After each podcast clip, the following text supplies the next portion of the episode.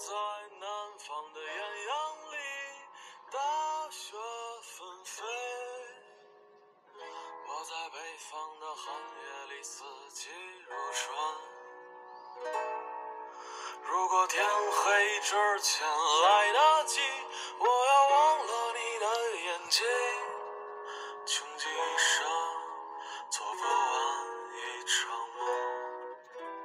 人生有太多遗憾，我最遗憾的就是没明明白白的对他说一句“我爱你”。欢迎收听隔壁调频，我是隔壁的戏子大叔。今天我们继续来讲一讲南山南的故事。小莫，大三那年，我接到他妈妈电话，你是谁谁谁吗？我是杨谁谁的妈妈，总听我女儿提起你，她病了，阿姨能求求你来医院看看她吗？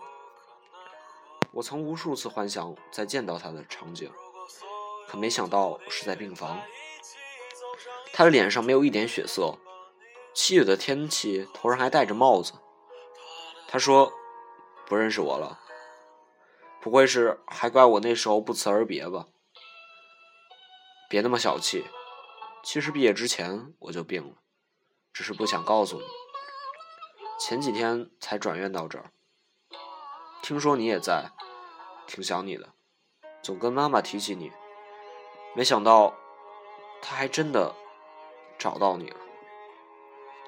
她拿出一个小包递在我的手里。那年问你，你说你喜欢我的头发。刚开始做化疗的时候，我死活都要留一束，今天终于能给你了，做个纪念吧。我的脑子像炸了一样，沉默了很久。我忘了我们还说过什么，只记得最后他说：“如果有时间再来找我吧，如果我还有时间的话。”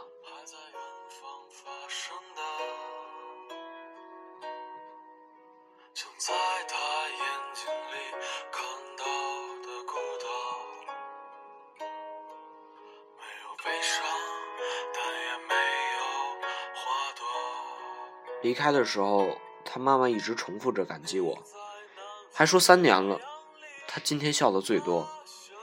回去后，打开他给我的小包，里面除了一束头发，还有十七岁的时候我送他的那条头绳。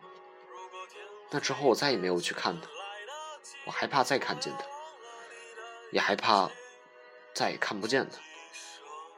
我把那条头绳做成了手链，戴到了现在。心里也一直没有放下。在最错的时间遇到了一个差一点就对了的人，这可能才是最纯单而又忘不了的爱情了。只是现在两个人的心愿都只能靠我一个人实现了。那天我走走出医院，也走出了这场生活，才发现这个城市好像从来没有过星星，只有闪耀着路灯。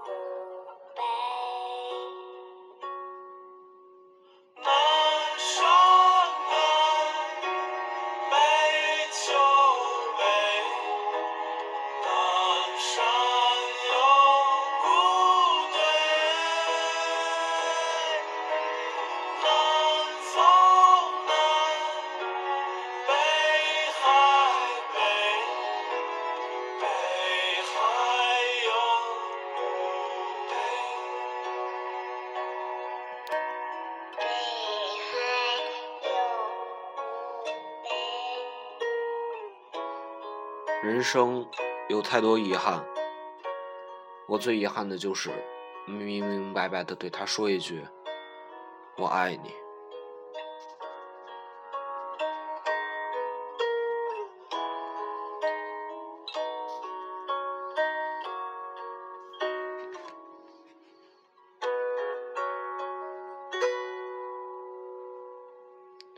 老郭，我们大学时相识，他不觉得我帅，我也不觉得她有多漂亮，只是很多瞬间让我开始相信彼此就是对方的绝无仅有。那年我们一起来到北京，在五环边上租了一间十平米的隔间，生活贫苦但很幸福。每天我们一起买菜做饭，一起打扫房间，一起设想多年后在北京拥有一套属于我们的房子。有时候我会弹琴给他听，他总是用略带倦意的眼神看着我，满是笑意。直到午夜降临，我们相拥而睡，就像在预计着十年后我们在一起的日子。在那片屋檐下。我们度过了最快乐的一年。一年之后，我离开了。那年，我爸去世，本来身体好，却一夜之间输给了中风，留下了我妈一人。他们就我一个孩子。我爸已经走了，家里只剩下我一个男人。我没有能力把我妈接到北京，唯一的办法就是我回家。那年。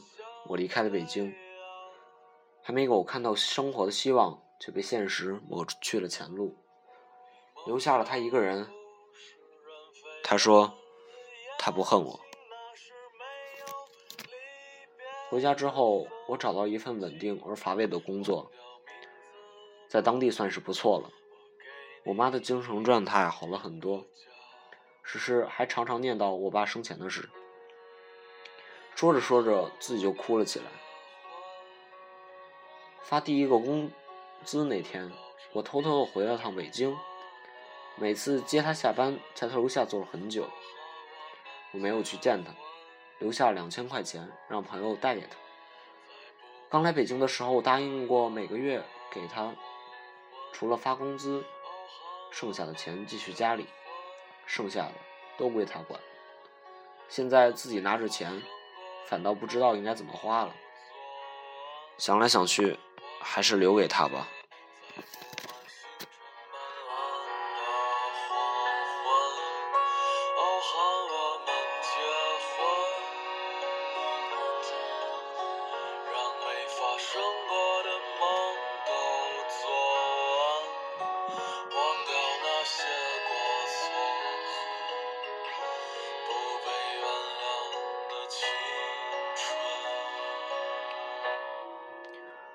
我们在一起十三年，还是没有能走到最后。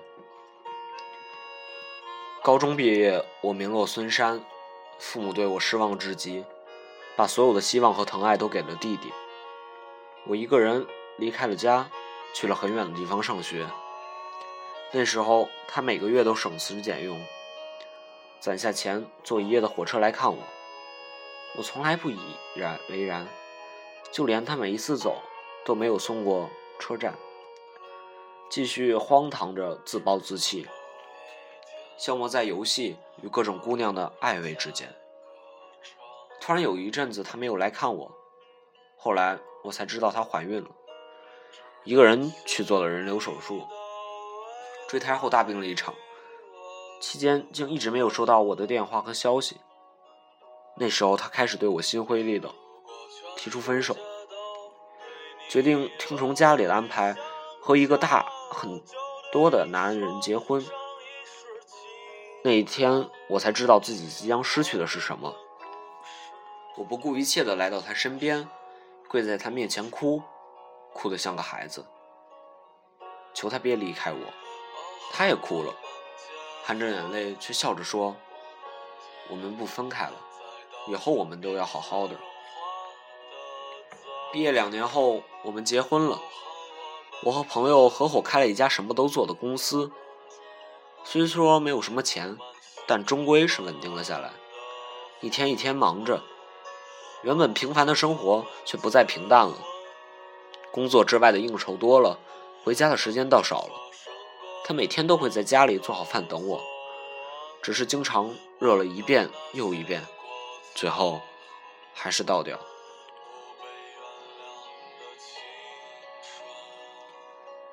每天应该温馨的时刻，却渐渐演成了无休止的争吵。他受不了我常常半夜才烂醉如泥的回家，尽管他知道我是为了家。我对他的关心和唠叨也越来越不耐烦，尽管我知道他是因为爱我。在第十三年的时候，我们还是离婚了。那天他为我做了最后一顿饭，两个人安静的吃完。在阳台上抱着哭了很久，那是我们第三次抱在一起哭。上一次，她还穿着婚纱，我穿着礼服，在结婚那天。